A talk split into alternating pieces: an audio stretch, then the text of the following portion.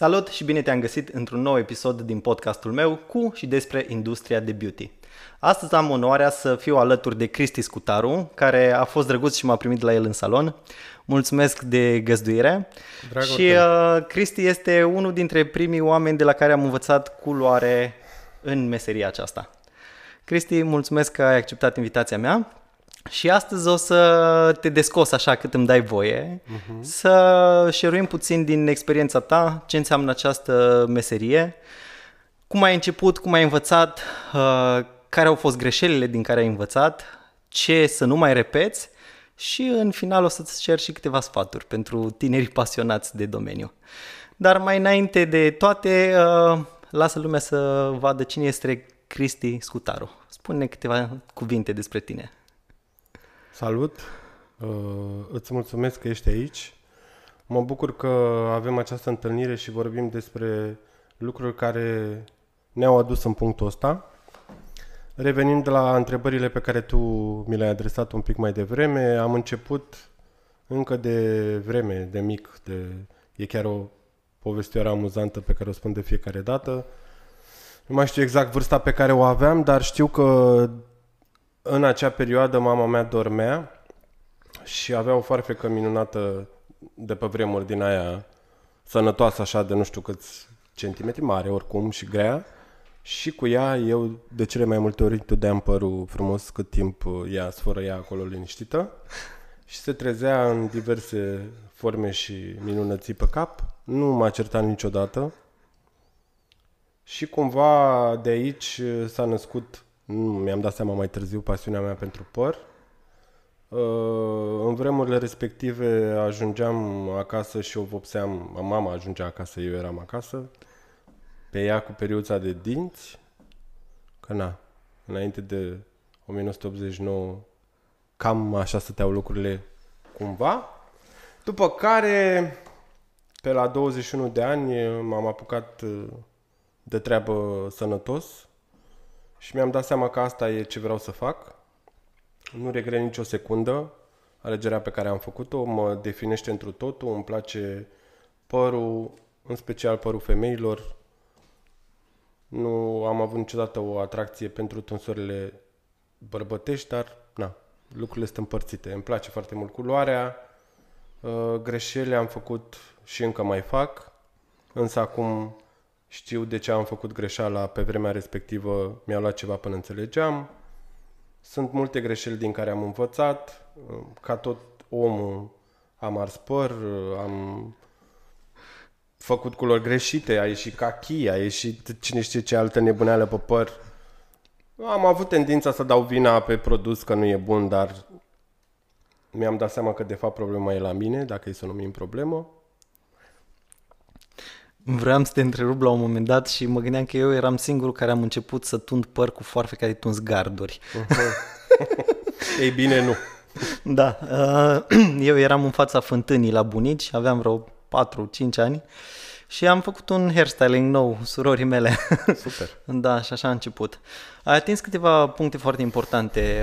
Uh, pasiunea și nu regreți nicio clipă că ai început să faci treaba asta la 21 de ani, nu știu, cum era pe vremea aia, că văd acum tinerii încă dezorientați, nu știu încotro să ia, ce să facă, ce să înceapă, ce să nu înceapă. Cum era atunci, la 20-21 de ani?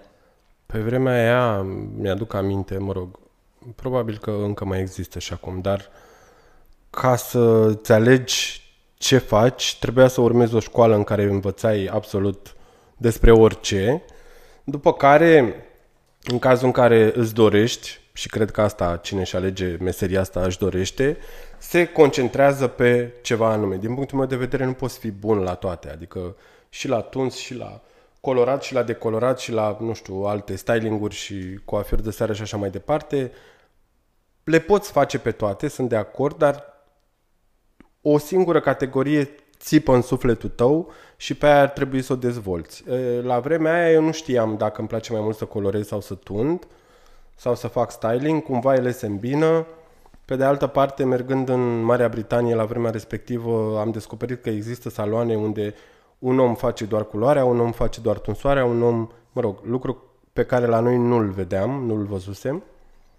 Și ăla a fost declicul care m-a împins să mă autoanalizez, să văd către ce sunt atras. Și atunci, na, uh, piața din România nu m-a ajutat, să zic, în direcția asta, dar de-a dreptul, cred din că Europa ți-a a pus făcut-o. bețe, bețe în roate la început, pentru că dacă nu făceai de toate, Exact. lumea tindea să nu te aleagă, mai am un eveniment, vreau și un coafat, dar vreau și un tuns și dacă bă, în momentul respectiv erai orientat doar către o singură arie, Apropo de treaba asta, fac și manicură și pedicură și machiaj și coafez și vopsesc și de toate. Da, nu. E... Uh, Mi-aduc aminte prima dată când mi-am făcut acreditările pentru Academie, era bă, efectiv în nomenclator uh, coafor, frizerie, manicură, pedicură. Adică Mhm. uh-huh. așa primeai diplomă. Erai de toate. Policalificat. Da, da. Bun. E, e bine că s-au mai schimbat lucrurile între timp și că na, ne concentrăm pe ceva anume, trebuie să înțelegem sau, mă rog, trebuie. E bine să recunoaștem faptul că nu, te, nu ești priceput la toate. Una e să schimbi un bec, ok, înțeleg să schimbi un bec, alta e să schimbi o culoare sau să schimbi o tunsoare sau să dai o formă sau să... Tunsoarea nu e punctul meu forte, îmi place, sunt tehnic, dar culoarea rămâne ceea ce vreau să fac și o să fac de acum încolo. Da, dar ai punctat un uh, aspect important. Uh, mi-am făcut o analiză și o introspecție. Câți dintre oamenii pe care îi cunoști tu, cu care ai avut ocazia să lucrezi până acum, fac acest lucru în mod regulat? Să se uite la ei, să stea să-și analizeze evoluția, bă, munca.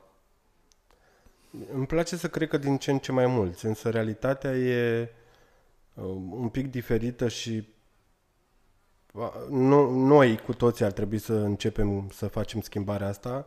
Este mai important ce face celălalt decât ce fac eu. Și e păcat să-ți canalizezi energia pe ce fac alții, în loc să o îndrepți către tine și către ce poți să îmbunătățești la tine sau ce să dezvolți la tine sau ce să concentrează-te pe tine ca individ, că până la urmă orice, că vorbeam de schimbare, pleacă de la individ și nu de la cel la care te uiți, ci de la... Cum? Mai e, mai e câte o vorbă de asta din popor care spune că ce nu-ți place la celălalt e de fapt în tine, poate ar trebui să o iei ca atare. Este bine să te autoanalizezi și să începi să faci schimbările la tine, să nu aștepți să facă ceilalți schimbările. Că până la urmă, ce am realizat în, în, printre multe altele în, în viață de până acum e că e bine să dai tu un exemplu și să nu tot aștepți exemple în stânga și în dreapta. Uh, două mingi mi-ai ridicat la fileu. Uh, una despre schimbare și uh, eu uh, te-am cunoscut acum 17 ani la primul curs la care am fost la tine în sală și dintr-un punct de vedere mi se pare că ești neschimbat. Uh, ești același om, aceeași integritate, uh, promovezi același lucru. Nu oricât s-a schimbat industria într-un fel sau într-altul, oricâte bă, încercări au fost, uh, mi se pare că ai, ești același om, cu coloană vertebrală, cu niște valori foarte clare și foarte bine definite și stăteam și astăzi și înainte de filmare și analizând puțin discuția, zic, Cristi este exact același om pe care l-am cunoscut cu 17 ani. Cum reușești să faci treaba asta? Nu am vreo rețetă anume sau vreun secret, pur și simplu sunt uh, valorile la care țin și încă nu au apărut sau nu a apărut un alt set de valori care să încerce să le înlocuiască pe cele deja bine stabilite. Sau nu neapărat să le schimbe să așa, dar să se adauge la. Fac asta și am făcut-o și atunci pentru că e cumva, n-aș vrea să zic că e de datoria noastră, dar că ne place sau nu, cumva în domeniul ăsta oamenii ne percep într-un anume fel.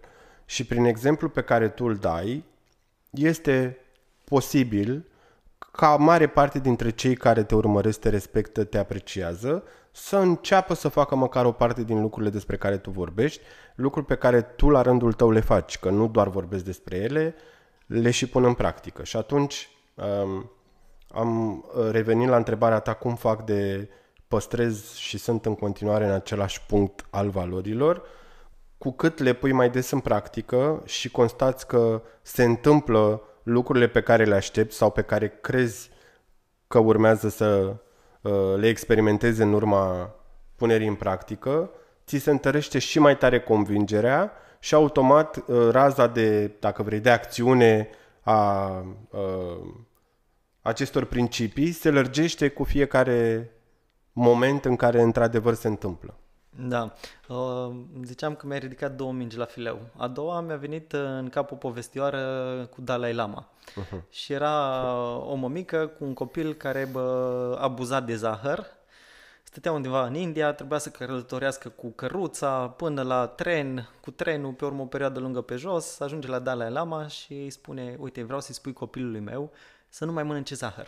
Și Dalai Lama zice, ok, hai înapoi peste o săptămână.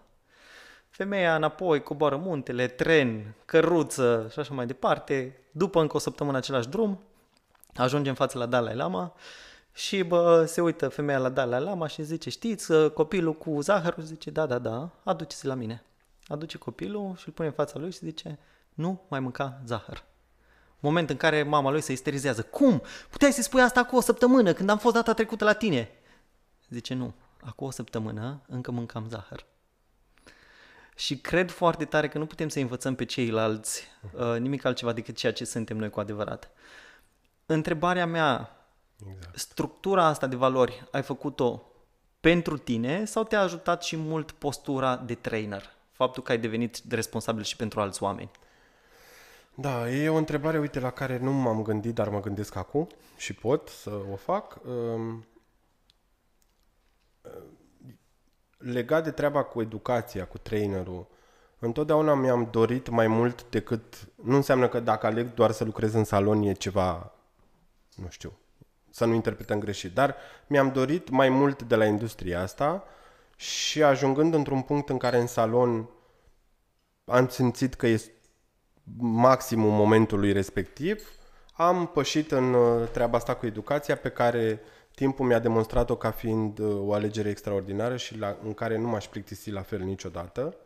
Um, probabil că valorile care mi-au fost insuflate de mic de către părinți, uh, mentori, profesori, colegi, prieteni, împreună cu cele insuflate de oameni pentru care am un respect deosebit din domeniu, m-au adus în punctul ăsta al valorilor. Adică nu cred că e, o, e un mix între ce am primit, dobândit pe parcursul vieții și copilăriei mai exact și ce am dobândit uh, de la adult uh, încoace. Că, na, sunt uh, afinități și mai puține afinități, dar legat de treaba asta nu trebuie să îmi placă neapărat de cineva la modul oricare ar fi el, ca eu să pot învăța ceva de la acea persoană. Că până la urmă important e ce aud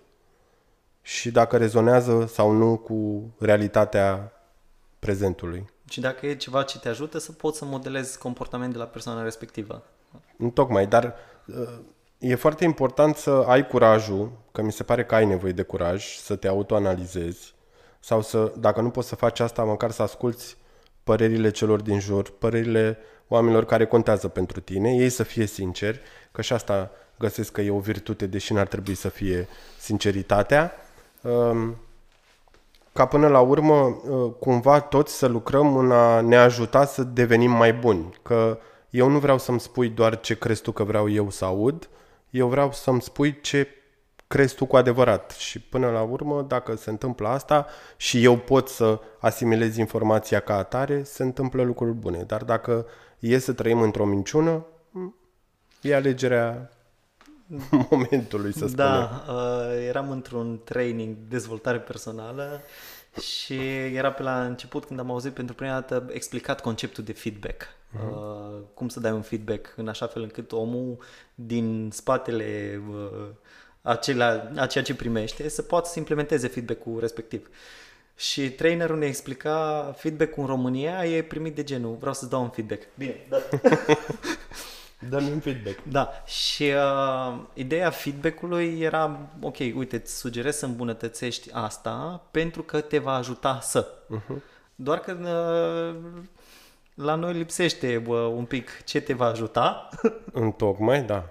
Sper să se schimbe par- pe parcurs. Iartă-mă că te întrerup apropo de feedback. Mi-aduc aminte pe vremea uh, pregătirii mele ca trainer. Era o modalitate care poate fi aplicată și în ziua de astăzi a feedback-ului. Uh, unul dintre exerciții era filmat în timp ce tu pregăteai, țineai o prezentare despre orice, că nu poate fi doar despre un lucru, lucru pe care îl po- poate face oricine până la urmă și după aia te uitai împreună cu colegii la tine, te vedeai pe ecran frumos și îți spuneai părerea ta despre tine urmărindu-te acolo. Și atunci cred că cumva e o modalitate mai ușor digerabilă, să spunem, când vine de la tine și vezi și în momentul în care auzi părerea celorlalți, deja e... Trec de la una la alta. Știa multe gânduri acum în cap. Singura problemă a feedback-ului pentru noi este faptul că de cele mai multe ori tratăm lucrurile personal și nu stă așa. Adică eu nu am nimic cu tine ca persoană. Ești un om, punct. Sau mi ești drag. este strict comportamental.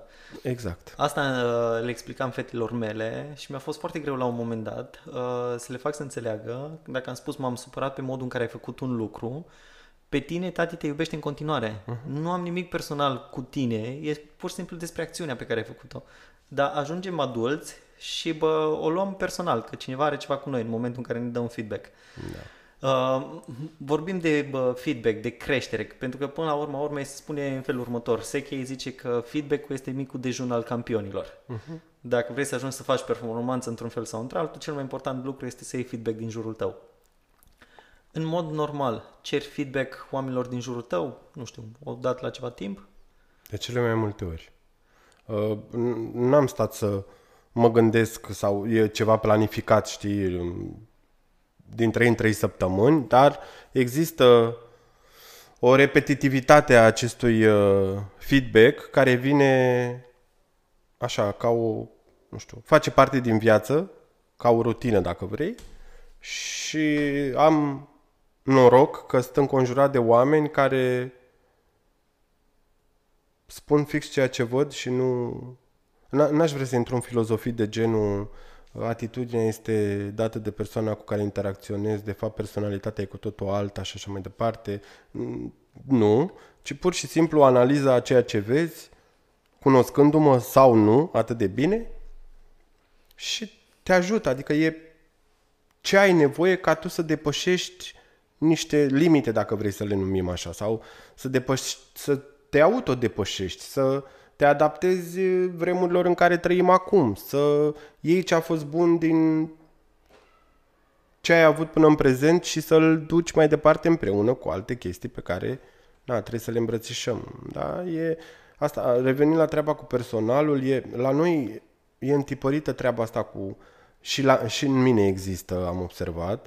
De multe ori ne scuzăm pentru ce urmează să spunem, tocmai din frica de a nu fi înțeles greșit. Și în mod normal n-ar trebui să existe treaba asta. Și o să-ți dau un exemplu rapid legat de cum funcționează românii în comparație cu alte țări. Era, un, mă rog, un concurs în Statele Unite, whatever, pe echipe și era America, Statele Unite, Marea Britanie, mă rog, mai multe țări și România. Și unul dintre exerciții a fost să deseneze o mașină. Și americanii au de- desenat o mașină, canadienii o mașină, ăla la altă mașină, toată lumea o mașină, a venit în România. și la români era așa, o mașină cu șosea, cu asfalt, cu pietricele, cu copaci, cu nori, cu soare, cu... Prietene, ți-a cerut o mașină. Să de- de- noi nu știm să ne legăm fix de ceea ce ni se cere. Noi trebuie să facem o întreagă poveste. Ok, uneori este drăguț, e minunat, dar de cele mai multe ori axează-te pe ceea ce auzi. Și de la o simplă mașină la un întreg peisaj e... Distanță asta spun uh, fix despre mentalitatea pe care o avem. Și în același timp nici măcar a, asta nu, nu suntem capabili să ne o asumăm. Bă, ăștia suntem noi, așa funcționăm noi. Nu. Nu cumva să vorbească nu știu cine de rău de tine, să nu... Păi asta e imaginea pe care tu, ăla e feedback-ul pe care îl primești, că vorbeam de feedback de la toți cei de pe lângă tine. Alte țări prin care mergi, că de regulă despre asta vorbim. Apropo de alte țări prin care mergi, la ce vârstă ai ieșit pentru prima dată la un training internațional? La 23 de ani. 20, da. Și pe unde? Care a fost contextul? Contextul a fost că am uh, devenit trainer pentru un brand american, lucrând într-o companie multinațională de distribuție și era prima mea vizită într-un centru tehnic, dacă e să-l numim așa, european, unde zici că ajunsesem în uh, Alice în țara minunilor. Era așa totul spectacol, să nu ating ceva, să nu sparg, să nu... Mă rog, și acolo, apropo de treaba asta, am văzut ce fel se comportă oamenii de prin alte țări și cât de deschiși, degajați și mai puțin închistați decât noi suntem, erau. Uh, eu nu zic că toată lumea e așa sau că eu, poate eu aș fi fost, să spunem, dar mă uit în stânga și în dreapta în continuare și văd că ne place să stăm într-un colț, nu ne place să ieșim în față, să fim cu adevărat cine suntem, ne place să creăm de multe ori o impresie care nu prea are legătură cu realitatea, pe când acolo fiecare era cine e el ca individ. Și nimeni nu te judecă, nimeni nu te arată cu degetul, nimeni... Că noi ne-am întâlnit să facem un lucru, să învățăm împreună, să devenim mai buni, să mai experimentați, să ne creștem nivelul de cunoștințe, să sporim încrederea pe care o avem în noi, toate lucrurile astea. Până la urmă, legat de treaba asta, tot timpul va exista cineva care o să te arate cu degetul sau care o să te vorbească nu știu cum, indiferent de naționalitatea pe care o ai. Prea puțin contează. Ok, înțeleg că te afectează la un moment dat, dar nu lăsa unul să strice ce apreciază 10. Adică hai să-l inversăm puțin, că până la urmă Rămânem în zona de feedback și un lucru care l-am învățat relativ recent, de sub 5 ani, să fii foarte atent de la cine e feedback. E extrem de important feedback-ul, dar este foarte important și de la cine e feedback. Pentru că bă, piața e plină de bă, ură și de bă, orgolii și e bă, un alt punct despre care vreau să discut cu tine. În momentul în care ai ieșit pentru prima dată în afară uh, și ai întâlnit echipe din alte țări, cum ai văzut oamenii între ei? Erau mai colaborativi sau erau tot așa fiecare să fie el cel mai bun și colegul de echipă treaba lui? E, e o chestie dureroasă care mă bucur că nu mai există acum uh, și îmi doresc să nu mai existe nici de acum încolo. Lucru în echipă fără să... Asta e realitatea, nu e pentru toată lumea. Sunt oameni care sunt construiți să lucreze, să lucreze în echipă, sunt oameni care sunt construiți să fie individualiști. Nu e greșit nici aia, nici aia. Important este să-ți recunoști locul pe care îl ai și să faci treaba asta. Că dacă ești un individualist și spui eu sunt mare jucător în echipă, nu ajuns pe nimeni, nici pe tine, nici pe restul. În uh, plimbările mele prin, uh, pe la pregătire pe afară, spre bucuria mea, am observat că majoritatea era... Team player. Exact, făcea parte din ceea ce gândeam și gândesc că ar trebui să fie o echipă. Pe când la noi, um, cu eforturi, cumva am ajuns în punctul respectiv de a, cel puțin aparent, de a fi o echipă. Însă, sper și e important pentru toată lumea să identifice ce știe să facă cel mai bine. Mă rog, un bun manager ar trebui să facă treaba asta, dar tu ca individ este bine să anunți ce știi să faci cel mai bine, astfel încât locul tău în echipa respectivă să fie ocupat și bine stabilit. Că asta înseamnă o echipă. Muncim cu toții pentru ceva. Noi, știi, e așa un pic, e un pic, e paradoxal faptul că cu toții ne dorim și ce frumos e când vezi echipa nu știu care, echipa nu știu care și ce-mi dorești eu să fac parte și când ești pus în fața faptului împlinit sau ți se oferă șansa de a face parte dintr-o echipă, s-a șters. Gata. Uh, ajungem în punctul în care eu am experiență de 150.000 de ani și sunt ca mine nu mai e nimeni, apreciez treaba asta, mă bucur că ne-ai venit alături, dar ajută cumva că te ajuți și pe tine, adică, sau cel puțin rămâi, te susții în punctul în care ai venit, că până la urmă e un win-win, e o... Și despre evoluție. Că asta Întotdeauna e, e despre evoluție, doar că da, flex, flexibilitatea da. cred că e unul dintre aturile unui trainer bun, a unui coafor bun. Care crezi că sunt alte baturi și valori care ar trebui să le aibă un trainer? Uh, am uh, descoperit eu pe parcurs că unul, foarte important este să știe să asculte. Pentru că am constatat în plimbările mele multe de până acum că sunt foarte mulți trainer buni sau aparent buni, dar care nu știu să răspunde nevoilor de moment pentru că au o lecție în cap pe care trebuie să o play. Trebuie să trebuie. E bine să te exact ce spuneam, să știi să asculți, că e la fel și în salon. Dacă ești un bun ascultător, lucrurile decurg cu totul altfel. Dacă ești doar un bun executant, treaba e pe jumate. E ca la tuns, dacă ți-ai împărțit părul pe corect, jumătate din tunsoare e deja făcută. Uh, legat de treaba cu... Revenim un pic la topicul de dinainte. Mama mea spunea că nu toată lumea trebuie să... Nu toată lumea poate fi pe scenă. Trebuie să mai existe și persoane care aplaudă. Adică, măcar dacă ești unul care aplaudă și aplauzi bine, poți fi un exemplu pentru toți ceilalți care aplaudă.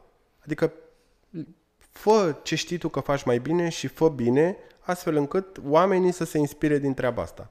Pe lângă ascultat, cred că trainerul trebuie să fie tot timpul foarte bine informat, ba chiar un pic mai în avans decât uh, majoritatea celor uh, cu care intră în contact. Uh, asta legat de pasiune, nu cred că... Știi, în momentul în care ar trebui să fie indiscutabilă. Exact, e așa, e mandatory. Dacă ești pasionat de ceva, toate celelalte vin, știi? Ești un bun ascultător, te și informezi din timp, ai și intuiție, reușești să înveți cum merg lucrurile, că până la urmă nu inventează nimeni roata, ele se repetă în alt timp, cumva. Și, pe de altă parte, carisma e și asta importantă și extrem de importantă este sinceritatea.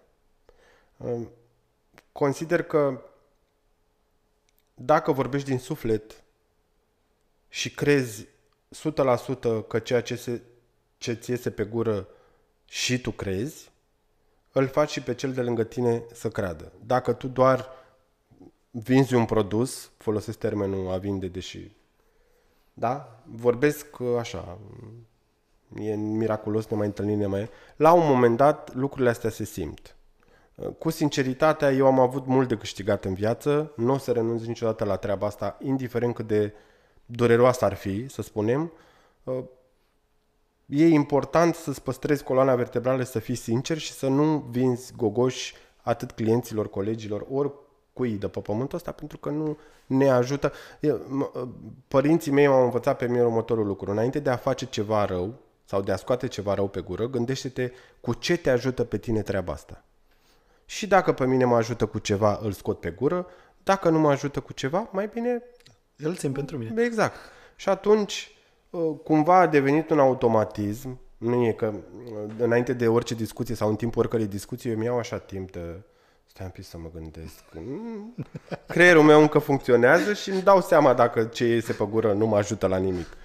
Dar, revenind la sinceritate, dacă ești corect și omul de lângă tine uh, vede asta în timp, se sudează, se formează o relație, ești un om care poate fi întrebat oricând, orice, fără niciun fel de alte probleme.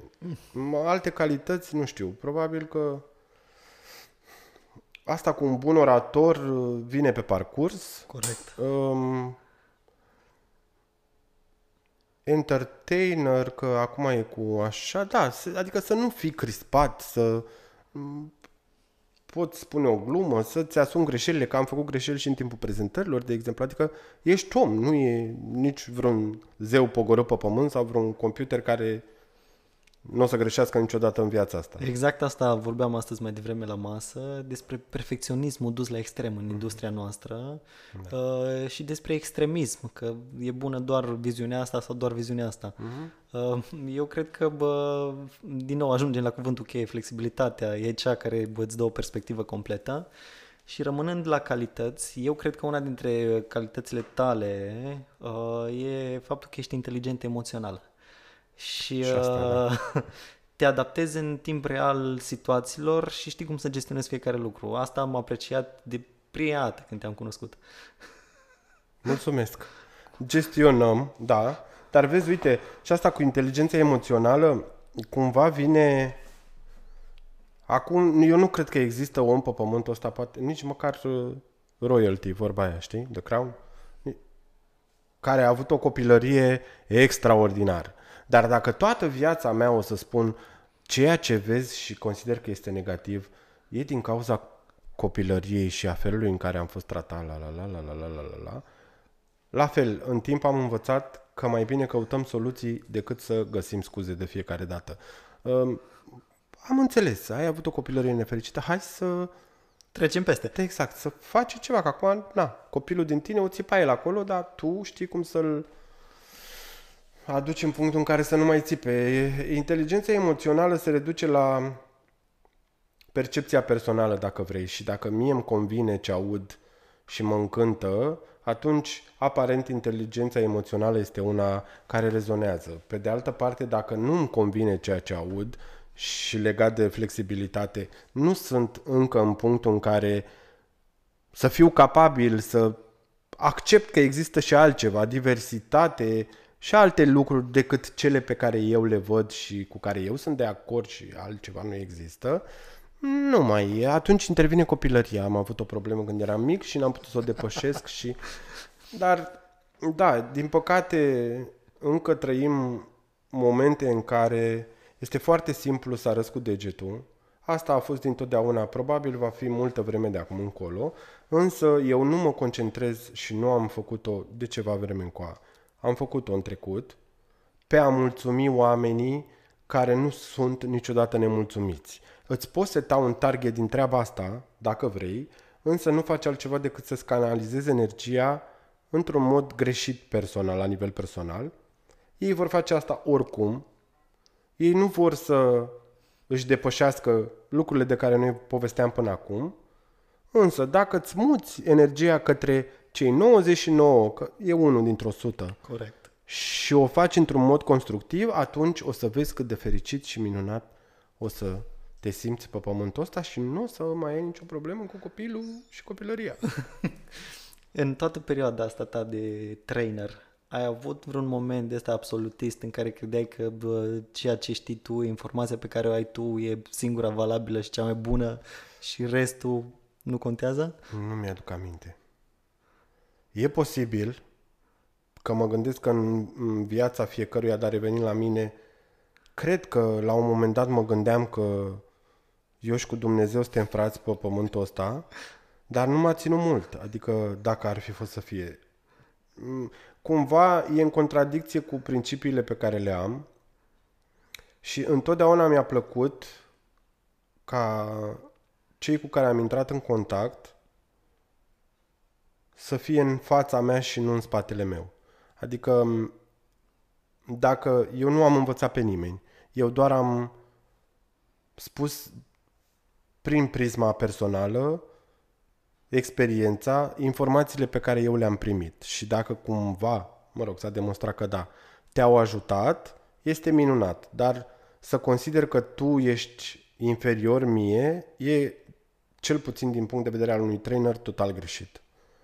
Uh, Suntem la același nivel, dacă e de multe ori mă pun eu sub tine ca nivel, pentru că repet și o să repet probabil scuze de multe ori treaba asta cu ascultatul, um, dacă știi să asculți, auzi mult mai multe decât aude majoritatea. Și atunci știi ce să... În momentul în care ești poziționat, oricum tu ești poziționat acolo, Te poziționează ei din start când Exact. vin în sală. Greșit sau nu, ei te văd cumva, da?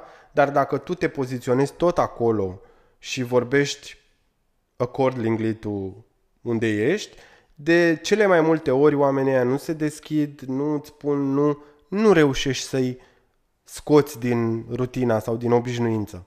Pe când fiind uh, eu stau jos și tu în picioare, să spunem, ca nivel, lucrurile stau altfel. Rolul nostru ca traineri, din punctul meu de vedere, este să facilităm transferul de informație. Nu tocmai. Și ca să facilităm con- uh, transferul ăsta de informație, avem nevoie să ajutăm oamenii să dea scuturile jos. Că să fim serioși, din prisma diverse experiențe, am fost în X traininguri și bă, nu le-am mai fost făcut de rușine câteodată. Uh-huh. Mă duc și în următorul și mă aștept să fie la fel, pentru că bă, eu sunt aici, uh, trainerul e aici și atunci, da, e nevoie exact bă, să faci pasul ăla cu ei în sală și să zici, nu, toți suntem la fel. Singurul lucru care ne diferențiază în clipa asta e că în clipa asta dețin niște informații care chiar vreau să o împărtășesc cu voi. Exact. Pe care voi nu o aveți, vorba aia. Atât. Că de-aia ați venit. Corect.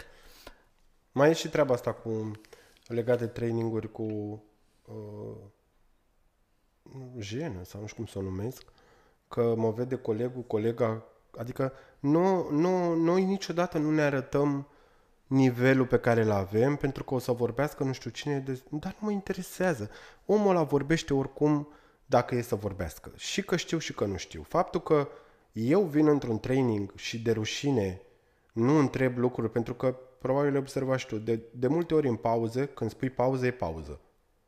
Dar de mu- cele mai multe ori în pauze, uh, da, cum crezi că... Da, da, da, da. da de ce? Toată lumea vine în pauză când ar trebui să se întâmple, pentru că, surpriză, eu le spuneam de multe ori celor din sală, știi, întrebarea pe care tu o ai, e posibil să o mai aibă cinci din sală, dar tot așa de rușine sau de jenă, nu o să o adreseze. Mai bine fi tu diferit, dai un exemplu, ăla râde acum, dar măcar își rezolvă o chestie chiar dacă nu recunoaște. Și data viitoare, pentru că nicio schimbare nu se întâmplă așa. Adică trebuie să ai timp să digeri toate lucrurile astea, data viitoare o să întrebe el și tu o să râzi. Și până la urmă nu o să mai râdă nimeni. Mă rog, în timp mi s-a demonstrat că oamenii capătă ușor încredere dacă ceea ce spui se pupă cu ceea ce ești. Lucru care mă bucură, mă rog, m-a bucurat și atunci mă bucură și acum, însă cumva dacă el nu este continuat, lanțul ăla se oprește într-un punct și e păcat să-l oprești acolo. Da, dar toate acțiunile astea de care spui te ajută să-ți creezi, până la urmă, urmei, branding-ul. Că suntem într-o lume în care brandul contează enorm. Uh-huh. Cumpărăm branduri, ne orientăm după branduri și așa mai departe. Uh, cât timp durează să-ți construiești un brand în industria asta, din punctul tău de vedere? Unul sănătos. Vorbim unul sănătos, unul sănătos. bineînțeles. Aș spune minim 10 ani. Așteptam răspunsul de ce, pentru că una dintre întrebările pe care o am în cap de când am început să filmăm este de ce crezi că în industria noastră în ultima vreme este necesitatea asta și nevoia ca fiecare coafor să devină trainer? păi, uh, probabil că asociază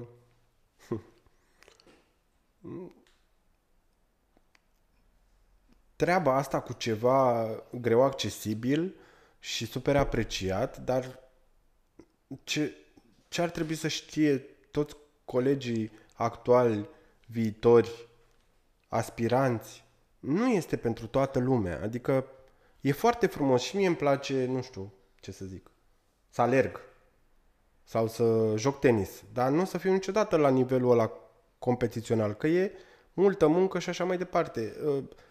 Se poate ajunge prin multă muncă să fii un trainer bun. Însă, de ce nu vrei să dezvolți ceva ce ai acum? Nu zic să dai la o parte partea cu trainerul sau cu educația, dar dezvoltă Cred, cred că asta e treaba sănătoasă pe care ar trebui să o facă fiecare cumva. Cel puțin la mine a funcționat și funcționează și acum, de acum încolo.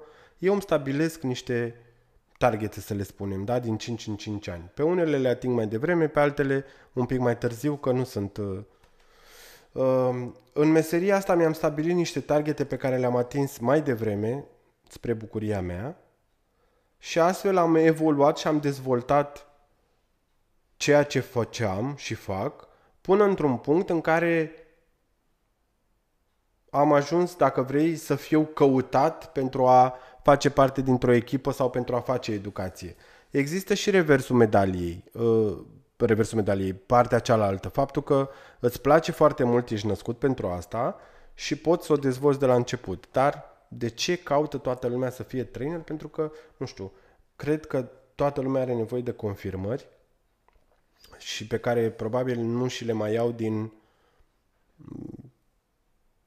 ceea ce fac în momentul ăsta. Nu știu exact, dar cumva e probabil un amestec din, dintre oamenii care își doresc cu adevărat să facă asta, alții care cred că fac asta, dacă ar face asta ar fi extraordinar, și alții care se gândesc că faima, cumva, făcând parte dintr-o ceva, o să te aducă într-un punct în care, la nivel personal, o să explodezi și...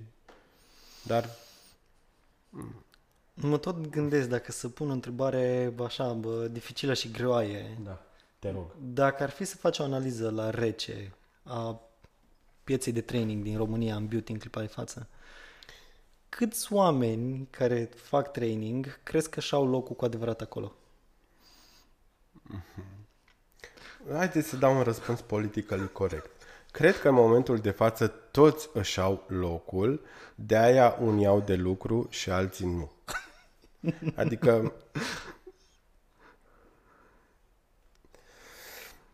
sunt oameni care își fac treaba foarte bine, da, sunt de acord și care se adaptează odată cu schimbarea și ei și nu mai fac lucrurile pe care le făceau acum 20 de ani, 30 de ani. Uh, flexibilitatea de care tu menționai este extrem de importantă. Um, felul în care interacționezi cu oamenii la fel este extrem de important și sunt unii, asta e realitatea, care fac aceleași lucruri pe care le făceau în urmă cu când aveau mare succes și care, din păcate, oricât de valoroasă ar fi informația, felul în care este transmisă nu mai are nicio legătură cu anul în care noi ne aflăm. Și atunci își pierd uh, identitatea, își pierd din valoare, își pierd... Nu, nu, ori lași pe altul sau ori faci ceva tu, te trezești, îți dai două palme, bună dimineața, trec din stânga în dreapta, mă duc și eu la alte tringuri. Știi că stăteam acum, a, stăteam, că stau de ceva vreme aici, uh, mi-am adus aminte de faptul că pe vremea când făceam educație pentru brandul respectiv, oh, nu mergem la nu știu cine că e, de la celălalt brand. Și? Sau nu mă duc acolo că e nu știu, că iau și pe ăla, e de la nu știu cine. Și... Da, prietenul meu, dar e colegul tău, adică la noi a lipsit toată povestea asta, că te uiți, uite, nu știu, de cele mai multe ori te uiți în state sau prin Europa, dar prin state sunt cei mai promovați, îi vezi pe peste tot pe Instagram și așa mai departe și vezi acolo că ăla e de la brandul ăla, ăla e de la brandul ăla, ăla e de la brandul ăla, n-au nicio treabă, nu să mănâncă între ei, nu să taie, nu să omoară, tot să înfit, tot să iau în brațe, adică înainte de orice, noi suntem colegi. Și vorbeam astăzi și spuneam că nu există brandul absolut pe pământul ăsta care le întrece pe toate. Nu, toate produsele sunt bune. Există piață pentru toată lumea. Eu am ales asta, tu ai ales asta. Nu înseamnă că de mâine noi nu mai vorbim pentru că tu nu ești de acord cu mine sau nu sunt de acord cu tine. Colorimetria e aceeași indiferent de produsul cu care tu lucrezi. Adică sunt multe chestii asemănătoare sau identice, numai noi suntem diferiți, dar nu facem nimic în a ne apropia cumva. Na, e... Crezi că e un lucru indus oarecum și de branduri? În timp s-a indus uh, treaba asta să ne separăm? Uh, de distribuitori? Există de... probabilitatea asta, însă nu vreau să cred că dezbină și cucerește e o direcție pe care ar trebui să o urmăm. Uh, însă cine alege să facă asta e alegerea personală sau nu. Cunosc uh, sau am trăit, dacă vrei, experiența toată lumea e X, tu ești uh, noroc cu brandul pe care l-ai și așa mai departe. Mm, cumva, munca în echipă se re, vine și în, în salon, dacă vrei. Faptul că tu lucrezi cu un produs este munca în echipă. Echipa din spatele produsului respectiv împreună cu tine. Dacă tu nu reușești să depășești treaba asta cu altceva mai bun pe pământ, nu există. Da, e foarte bine să crezi în ceva cu adevărat, însă Știi, to- toate exemplele astea pe care le dăm acum au legătură cu toată discuția de până acum. Dacă tu nu ai flexibilitatea și nu ai deschiderea să vezi că se mai întâmplă și altceva pe lângă tine, adică nu ești tu singur acili și apă pământul ăsta și cum faci tu baleiaj, fac și eu baleiaj, cum faci tu calarmeri, faci, doar că produsul e altfel. Altul. Cum conduci tu o mașină, o conduc și eu, doar că pe aia o cheamă într-un fel, pe aia o cheamă într-un fel. Dacă e alegerea ta să fii zevzec, să spunem, și să vezi doar asta, este fix alegerea ta. Dar cred că este mare păcat să uh, trăim într-o ipocrizie, să o numesc, da? în care în față îți râd și în spate nu. Mai bine nu mai râde nici în față, ca să știu cu cine stau de vorbă și De la la început. Fel. Da, e mult mai simplu. Adică nu e mai drăguț să ne întâlnim cu toții la un moment dat, nu știu, să zicem așa, că va exista probabil într-un viitor în România, în lume, oriunde pe pământul ăsta, întâlnirea tuturor brand, ambasadorilor, trainerilor din România pentru toate brandurile. Hai să vorbim despre aia, tu ce ai făcut, tu cum faci tu. Adică eu nu cred că educația de la X este diferită de educația de la Y, ca format mă refer, da? Adică n-am a, să nu furi informație, să semnezi contract de confidențialitate, că la la la, că nu știu ce, că prietenul meu nu e, nu e NASA, n-ai, e pentru toată lumea, o găsești oriunde. E la un click distanță vorba aia, Exact. mai ales în ziua de astăzi. Da. Uh, mi-aduc aminte că eram în aeroport, aterizasem uh, în București la un training internațional și ne-am întâlnit cu câțiva bă, colegi de breazlă, uh, vreo 5-6 și ne-am pus la aceeași masă să schimbăm o părere, cum a fost unde ai fost tu, uite cum a fost unde am fost eu, ne-am făcut o poză, ne-am pus-o pe profilele de socializare. N-au durat 10 minute și fiecare dintre noi am fost sunați de directorii noștri de educație să ne întreabă, da, uh, auzi, ce cu poza asta? Că, bă, Adi Pop reprezintă alt brand. Nu știam. Da, dar suntem prieteni. Adică mai departe e ok. Înțeleg meseria mea, uh-huh. înțeleg rolul meu, dar în afară fiecare dintre noi suntem prieteni și trebuie să construim o relație, nu să dezbinăm. Da, păcat. da. Um, Păcat că sunt și oameni care urmează directivele de genul, deși nu... Adică, uite, uite, apropo, în orice companie ar trebui să existe așa câte un, doi tineri, 18-20 de ani, așa, aer proaspăt, să-i trezească la realitate. Prieteni, hai că e cu altfel, cu forța și dulceața, vorba se, mai, se mai schimbă lumea. cântecului. Exact. Da. Uh, nu, eu uh, mă bucur că fac parte dintr-un uh, oraș în care, uh, sincer, Clujul e foarte bine dezvoltat uh, din punct de vedere al trainerilor pe coafor. Avem uh, cel puțin două școli super mișto și de fiecare dată când sunt întrebat și am ocazia să vorbesc despre colegii mei, recomand cu mare drag. Sau uh, mai înscrie lumea și mă întreabă unde pot să fac un curs de formare în uh, București. Zic, uite, cu mare drag te trimit la Lucian Busioc. Ah, da, el lucrează cu alt brand. Deci te duci la el să înveți meserie, Da, nu brandul X sau brandul Y. exact.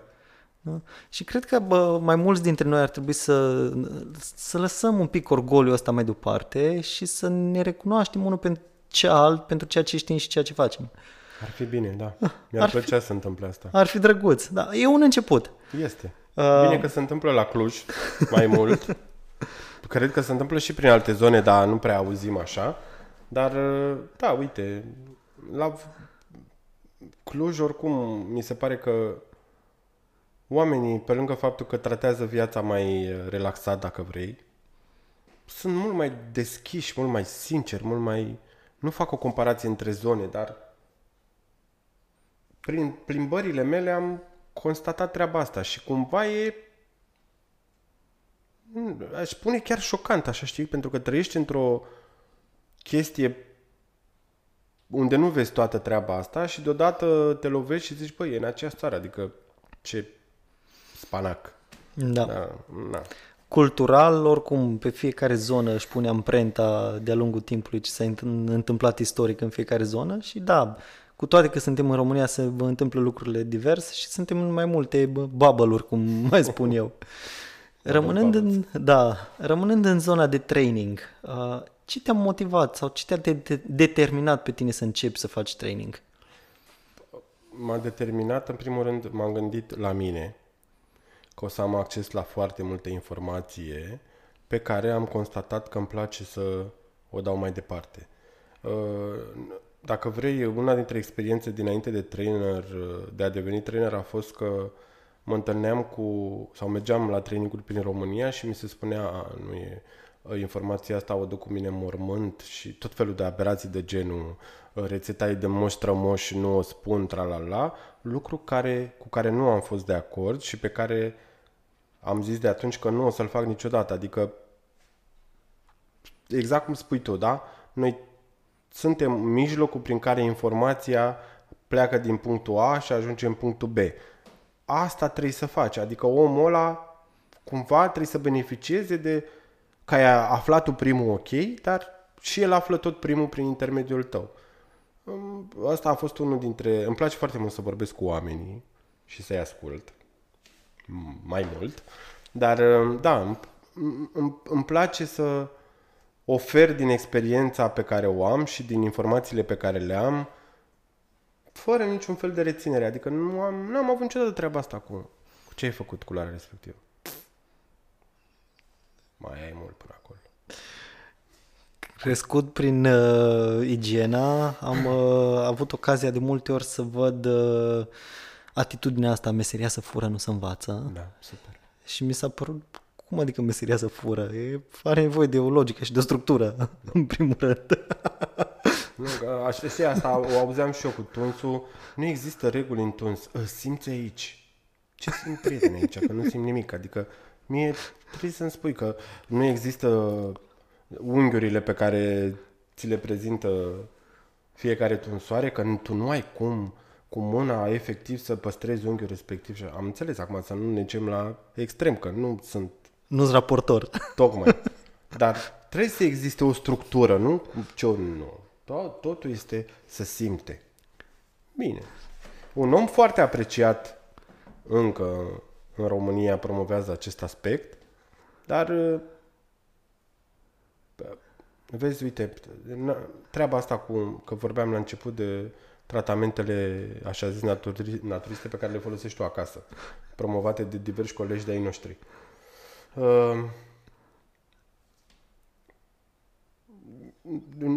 clar nu sunt de acord cu treaba asta. Adică nu poți tu să-mi spui mie că îmi pun ou pe cap și mă frec cu miere și ce păr sănătos să am, când în spatele unui produs de genul de reparare, hidratare, că hidratarea e cea mai importantă. Dacă întrebi pe cineva ce îți dorești să fie părul hidratat. Bun. Nu e vina nimănui, e datoria mea să-ți explic cum stau lucrurile. Tehnologia are ani de studii și de teste și de dezvoltat și trebuie să folosești ceva din nou ăla, un ingredient a cărui mărime moleculară e de o anumită mărime care să-ți permită să obții. Nu, lasă, că mă dau cu mandat acasă, cum mi-a zis nu știu cine, m-am uitat eu pe așa și am făcut și Andres. Nu e ok. Probabil că o să-mi sară în cap. Nu mă interesează. Oricând, dacă vreți, ne, ne întâlnim eu cu cei care îmi vor sări în capă treaba asta și stăm de vorbă. Adică nu pot să promovezi tratamente bio, mă duc și rup iarbă din spate și mi-o pun pe cap și stau toată noaptea cu ea și mi s-a reparat părul. Mm. Da, da, uite, aici e uh, puțin uh, și vina noastră într-un fel. Uh, am o colegă în echipa de training și uh, în oraș s-a propus să devină trainer pentru o școală de formare. Și m-a sunat Lorena și mă întreabă, uite, să accept, să nu accept, ce să fac? Și zic, din punctul meu de vedere, pentru experiența ta, ar fi un pas foarte ok să începi să te dezvolți. Mă sună după vreo două săptămâni, zice, am primit materialele de curs și aici scrie despre tratament cu ou, despre bere și de toate. Zice, eu nu pot să învăț oamenii așa ceva. Uh, astea sunt materialele oficiale care sunt în nomenclatorul de formare al meseriei în România și încă asta este informația care e scris acolo.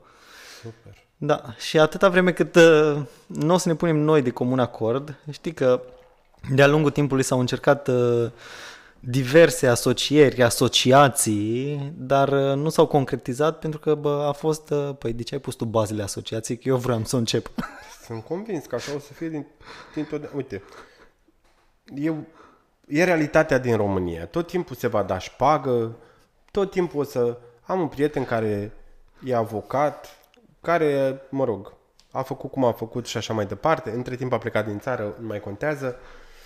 Și pentru a intra într-un cabinet de avocatură după ce a terminat așa, a trebuit să chent uh, țigări și nu știu mai ce. Și a zis, eu voi rupe lanțul aci nu o să Punct. fac niciodată asta. Ei bine, când și-a deschis propriul cabinet de avocatură și a fost nevoit la rândul lui să ia niște așa, a zis trebuie să-mi recuperez investiția inițială. Deci asta e mentalitatea. E de ce tu și nu eu, de ce eu și nu ălalt, de ce tu și nu așa, trebuie să dau... Tre- Până la urmă, prea puțin sunt oamenii care fac ceva pentru comunitate să o numim așa, da? Și lasă ego-ul deoparte și nu e vorba despre mine. Adică, bă, dacă tot ne-am hotărât să facem un lucru, nu contează că pe mine mă cheamă și numele meu e însclipici pe nu știu câte dalea de la intrare și așa mai departe. Hai să facem ce avem de făcut, că și cu asta, cu planeta, cu încălzirea, cu dezghețatul, cu tralala, cu la la la. Pe mine nu mă interesează că eu oricum peste 30 de ani mor. Am înțeles, dar sunt alții care vin după tine și care Copiii cumva tăi, așa mai departe. Trebuie să mai trăiască și să bucure și ei de un copac, de o păsărică, de o ceva, de o tralala. Nu. Da, e greu. Nu, nu cred că e doar în România, dar noi aici trăim și asta vedem. Uh, dacă paradoxul este că nouă tuturor ne place ce vedem prin alte părți și ni se pare nemai întâlnit, nemai extraordinar la la, dar aici când ajungem nu facem nimic din lucrurile pe care le vedem afară. Uh, mă duc în Olanda, deci acolo mi-am luat amendă 150 de dolari, euro, că am aruncat țigara pe stradă. Nu mai arunc țigara pe stradă niciodată. A ajuns în România, i s-a șters cu buretele, bang, tot, se, semințe, tananina, a, lasă bă, că aici... Adică... Și așa nu contează. Exact, nu contează, dar spuneam la început sau pe parcursul discuției că schimbarea începe de la individ. Dacă noi facem ceva, poate că nu s-au găsit oamenii potriviți, fără niciun fel de supărare. La un moment dat nici eu nu o să mai fiu potrivit, sunt conștient de treaba asta. Dar acceptă realitatea în care trăiești și consideră că a face ceva e nevoie și de altceva. Nu doar de lucrurile pe care le știi tu sau doar de numele tău sau... Echipă înseamnă de la 18 ani până la 74. Da. 174. Corect. Poftim. Rareș, unul dintre prietenii mei, uh, coachul meu de business, zice în felul următor. Dacă vrei ca la tine pe stradă să fie o stradă plină cu flori, fii tu primul care pui flori la geam. Exact. Nu aștepta să vină ceilalți să pună. Da. da. Normal. De aceea, bă, mi-am și, bă, luat oarecum în serios rolul ăsta de a aduce și mai multă informație în comunitate. Uh, de aceea suntem și astăzi aici și investim din timpul nostru și mulțumesc la Cristi că și-a luat ziua lui liberă ca să filmăm astăzi. Mulțumesc!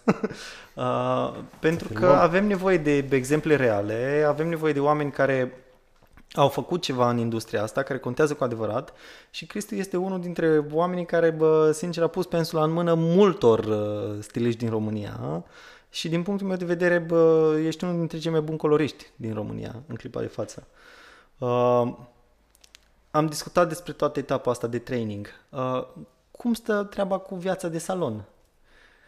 În momentul în care ai uh, dedicat mai mult timp trainingului, a afectat salonul, a afectat clientela într-un fel, lucrai într-un salon, ai avut salonul tău de la început? Am avut uh, salonul pe care l-am este din 2009. Deci de 12 ani. Mulți înainte. Uh, asemenea. Inițial uh, lucram într-un salon care nu mi-aparținea la începuturile mele ca trainer. Moment în care recunosc că acum nu prea m-a mai interesat atât de tare partea cu salonul, pentru că am învățat în viața asta că dacă vrei să dezvolți ceva, trebuie să-ți canalizezi toată energia către ceva ăla și nu poți împăca și capra și varza în speranța că nimeni nu vede. Ehm, nu m-a mai interesat partea de salon și m-am concentrat doar pe partea de educație pentru că am vrut să dezvolt partea asta. Cioc, cioc. Am vrut să dezvolt partea asta, însă am revenit la partea de salon. Toată povestea asta s-a, întermi- s-a întâmplat din 2003 până în 2009, când uh, cumva toate cunoștințele pe care le-am acumulat în ceea ce privește educația mi-au asigurat uh, un confort, dacă vrei, și am considerat că e momentul să îmbin una cu cealaltă. Uh, evoluția mea din punct de vedere al educației mi-a permis să fac treaba asta, adică aveam nu neapărat mai mult timp liber, dar timpul pe care îl aveam la dispoziție era mai mare, nemai făcând atât de multe drumuri și toate trainingurile pe care le făceam, mi-am ales un anumit tip de training care nu mi ocupa atât de mult timp și atunci cumva am umplut timpul rămas. Dar uh, revenind la întrebarea ta, nu cred că poți împăca una cu alta atâta vreme cât nu le stăpânești pe amândouă foarte bine. Uh, pe una trebuie să o pui deoparte până când o aliniezi și pe cealaltă cu cea pe care ai pus-o deoparte. Iar acum se împacă, sau până acum s-au împăcat bine. N-a existat nicio ceartă între ele, plus că e o modalitate minunată prin care tu îți practici abilitățile de orator, trainer, slash ambasador, whatever titulatură, cu fiecare clientă pe care o ai în fiecare zi și de multe ori ele se întreabă dacă ești ok sau nu ești ok, de ce îmi vorbești așa, ce s-a întâmplat, dar de cele mai multe ori se bucură și te bucuri și tu fără să-ți dai seama. Că, na. Adică merg mână-mână, că te ajută informația pe care o dobândești ca trainer, o pui în practică în salon, adaptând-o salonului sau fiecare clientă, fiecărui client pe care îl ai în momentul ăla. Vorbeam mai devreme de nevoia asta de a deveni toată lumea trainer. Da. Uh, mai avem încă o nevoie să devină toată lumea șef și patron. Da. Da. Să aibă Le salonul lui. tuturor asta. Știi, imaginea pe care o ai despre cineva e una și realitatea e cu totul alta. Am avut, recunosc, destul de multe momente în trecut în care îmi doream cu ardoare să le devin angajat, dar uh, și meseria asta de patron, șef, cum vrei tu să o numești, nu e pentru toată lumea. Dar, repet, eu le doresc tuturor, sincer, chiar nu sunt ironic acum, să devină proprii șefi, că e un semn al uh, evoluției, cumva. Țin da. minte că vorbeam cu tata pe vremea în care mai trăia și zicea nu-i doresc celui mai mare dușman al meu nimic altceva decât să nu moară înainte să se privatizeze. Bine, Doamne ajută! da, e, e foarte frumos, dar nimic nu e frumos fără... Știi, nu există lumină fără întuneric, că dacă n-ar fi întuneric, nu ți-ai dat seama că există lumină. La fel e și aici. Fără sacrificii și fără plâns și fără muncă și... Nu, da, e frumos când vezi rezultatul unor, an, unor ani de muncă, da? Însă gândește-te, știi că pe mine, social media și așa mai departe, tot circulă poze de astea motivaționale, bla bla bla, cu iceberg și vezi vârful care este de apă și de fapt ce e de desubt e toată munca din spate, da. Astăzi am mai șeruit și eu una. Ah, da? Bun. Despre asta e vorba, adică ca să vezi vârfulețul ăla așa, e foarte multă muncă și nu e de fiecare dată un drum presărat cu floricele, perluțe, iepurași, unicorn și nu știu ce zone bune. Nu. Dacă ar fi să dăm așa puțin timp în trecut, e vreun lucru care regre- regreți că l-ai făcut în meseria asta? Mm-mm. Nici măcar o secundă. Nu regret nimic din ce am făcut, din toate lucrurile am învățat câte ceva. Uh, nici în viața personală nu cred că am vreun regret. Adică toate trăirile, experiențele de până în prezent m-au făcut ceea ce sunt acum nu, nu, nu, nu trăiesc în trecut. A, mi-amintesc cu plăcere de ceva, cu mai puțină plăcere despre, despre altceva, da, dar nu regret nimic din experiențele, trăirile, întâlnirile, oriceurile pe care le-am avut până în secunda asta. Asta, asta, asta. care sunt oamenii sau mentorii, dacă putem să le spunem așa, care și-au pus amprenta asupra ceea ce înseamnă Cristi astăzi? Doi oameni sunt, nu din România, îmi pare rău să spun asta, Uh, în ceea ce privește tunsoarea și styling este Damien Carney și în ceea ce privește culoarea este Sue Pemberton. Uh, de la ei am învățat ce vezi că fac în momentul ăsta. Și nu o să renunț neam. Și uite, apropo de treaba cu principiile, cred că și ei, nu cred, sigur, mi-au uh, Indus, acolo niște obligat fiind să le iau, să le preiau, le-am preluat, dar toată strictețea și organizarea și logica și simplitatea și curățenia și eu nu le-am mai văzut până în momentul ăla și le-am buretele din mine le-a luat și nu le-a mai lăsat. Cu siguranță sunt și alți oameni pe care ar merita să-i menționez, de la care am învățat diverse lucruri, dar cei care și-au pus cu adevărat aprenta sunt cei doi pe care i-am menționat. Super, am avut și eu ocazia să-i cunosc pe amândoi și într-adevăr sunt niște oameni minunați.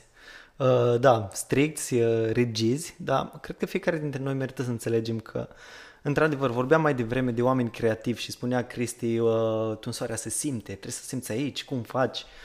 Uh, mulți dintre bă, oamenii care lucrează în industrie au început meseria, bă, hai că simt că mă descurc, că uh-huh. îmi place, e... simt că îmi place. Simt. E breton frumos. Da.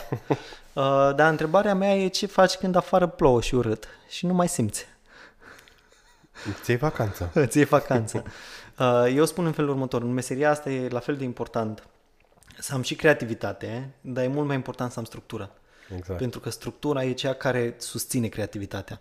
Chiar dacă în primă fază am impresia că bă, în momentul în care mi pun structură îmi uh, distruge creativitatea și nu o să pot să mai am uh, my personal touch, e din contră. Greșit, mi se pare, da. Ți-l sprijină.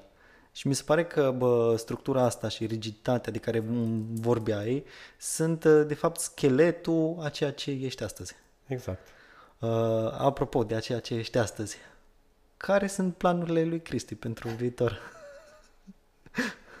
Păi, planurile ar fi, unele scurte așa, rapide, să fac cu adevărat parte dintr-o echipă de educație, unde toată informația pe care o am și toate cunoștințele să fie la maxim folosite, astfel încât de la individ la grup și nu numai, toată lumea să beneficieze, să dezvolte și din punct de vedere al salonului sunt multe planuri drăguțe care urmează să se întâmple. Să sperăm că partea asta pe care n-am pomenit-o până acum, dar în care toată planeta se află, o să treacă Delta, Lam, Lambada și ce variante vor mai veni, apar n-am. Însă niciodată nu am, până în momentul ăsta, rămas într-un punct, considerând că ăla este punctul de referință și că mă poate ține la suprafață 100.000 de ani de acum încolo. Nu. Tot timpul mi-a plăcut să, n-aș vrea să numesc inovație, dar um, schimbări în păstrând scheletul pe care îl am, am adăugat sau am venit cu chestii pe care unii le consideră ino- inovații și crescând așa o să fac asta de acum încolo pentru că nu vreau să zic că mă plictisez repede, dar odată la 5 ani tot trebuie să schimb ceva. Adică în viața profesională, în viața personală, mai repede. Eu îmi întorc mobil acasă cel puțin la, la două luni. A, e bine. Dormitorul s-a mutat în sufragerie și bucătăria în baie. Am avut și momente de astea în care la bă, 3 noaptea sau dimineața uh, mutam mobila de la un etaj la altul cu soția mea. Zice, ești nebun. Zic, da, Sală. știu. Da, am Mișcare. nevoie. Am nevoie. Sufrageria să fie mutată în bucătărie și dormitorul pe balcon. Da. La aer. Da, nu e o meserie minunată în care nu nu se vede capătul niciodată, știi? Să zici, bă, gata, până aici, stop, zid, nu se mai vede, încerc să mă uit peste zid, al zid, nu. E o meserie extraordinar de frumoasă, o, men- o melodie, o meserie, o melodie de care nu te plictisești niciodată, care îți pune la încercare tot timpul răbdarea, aptitudinile, oriceurile care te definesc, pentru că așa a fost ea construită și e foarte frumoasă. Lucrezi cu oameni frumoși, faci frumos. Bucuria pe care o citești pe chipul unei persoane în momentul în care vede rezultatul ascultării, discuției, muncii, la final sunt așa. E și o reclamă. Cu pentru toate există doar uh, meseria noastră. pentru restul... Dacă ar fi să dai un sfat celor care sunt la început sau pasionați și se gândesc să înceapă meseria, care ar fi acela? Păi, uh, în primul rând, uh, sau în singurul rând, să-și uh, vadă de pasiunea lor, interesul și să concentreze pe ceea ce le place cel mai mult, indiferent de ce se întâmplă, să fie buni ascultători, să facă curat la locul de muncă, să măture, să spele pe cap cu grijă. Nu, glumesc. Să, să fie ei pe persoană fizică, ei, cu adevărat, și să nu le fie frică de ceea ce sunt cu adevărat, pentru că așa, ne lăsând uh, spiritul liber să iasă la suprafață, e foarte posibil să nu obțină ceea ce își doresc cu adevărat sau oamenii să nu constate că ei sunt capabili de lucruri mărețe pe care, na, e mai mult decât binevenită confirmarea, sunt perfect de acord. Dar până să-ți vină confirmarea, fii convins tu, individ, că ești capabil să faci ceea ce ți-ai propus. Că dacă tu ai convingerea, lucrurile se întâmplă. Dacă mai ai și susținerea, e mai mult decât evident că se întâmplă. Însă, na, acum, fără să dăm în latura psihologică, e o linie foarte fină între a fi încrezător și a fi arogant. Este bine să fii și arogant, dar puțin mai târziu. Acum fii doar încrezător.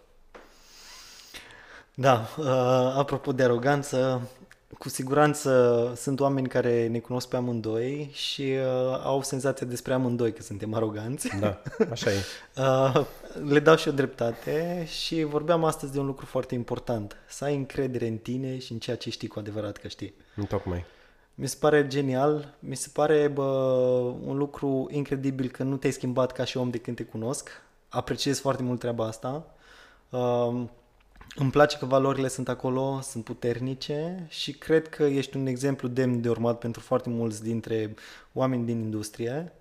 Și bă, să audă de Cristi din ce în ce mai mult. Să audă. Cât încă mai e exemplu de urmat, că cine știe. deci grăbiți-vă! Uh, eu nu cred că este cazul să vă grăbiți. Uh, Cristi va rămâne cu siguranță încă o perioadă foarte bună, un exemplu pentru noi toți. Sunt mândru că am avut ocazia să bă, fie primul om de la care să învăț culoare în România. Uh, cred că am făcut-o bine, uh-huh. cel puțin sper. Și uh, îi mulțumesc încă o dată la Cristi pentru că și-a luat uh, din ziua lui liberă să împărtășească cu noi puțin din uh, experiențele trăite și uh, din viziunea lui asupra pieței de beauty. Și uh, sper să ne mai vedem cu mare drag. Și, și uh, înainte să închei, da. uh, E ceva ce nu te-am întrebat și ai mai vrea să adaugi? Nu mi-e cald. mi-e foarte bine. Mă bucur că ne-am întâlnit. Nici nu-ți închipui cât de mult mă bucur că ne-am întâlnit. Da. Uh, în rest, uh, păstrăm întrebările pentru data viitoare. Sper să mai existe o dată viitoare în care să dezvoltăm mai mult anumite aspecte legate de treaba asta și până atunci să sperăm că oamenii din domeniu să urmeze exemple pozitive din țara asta și nu numai și să începem să schimbăm în bine ce trebuie schimbat pe aici pe la noi. Mulțumesc încă o dată, Cristi. Și eu. Vă mulțumesc că ați stat cu noi până la final și vă aștept cu mare drag în următorul episod. Până atunci, pa, pa! Ciao, les! ha!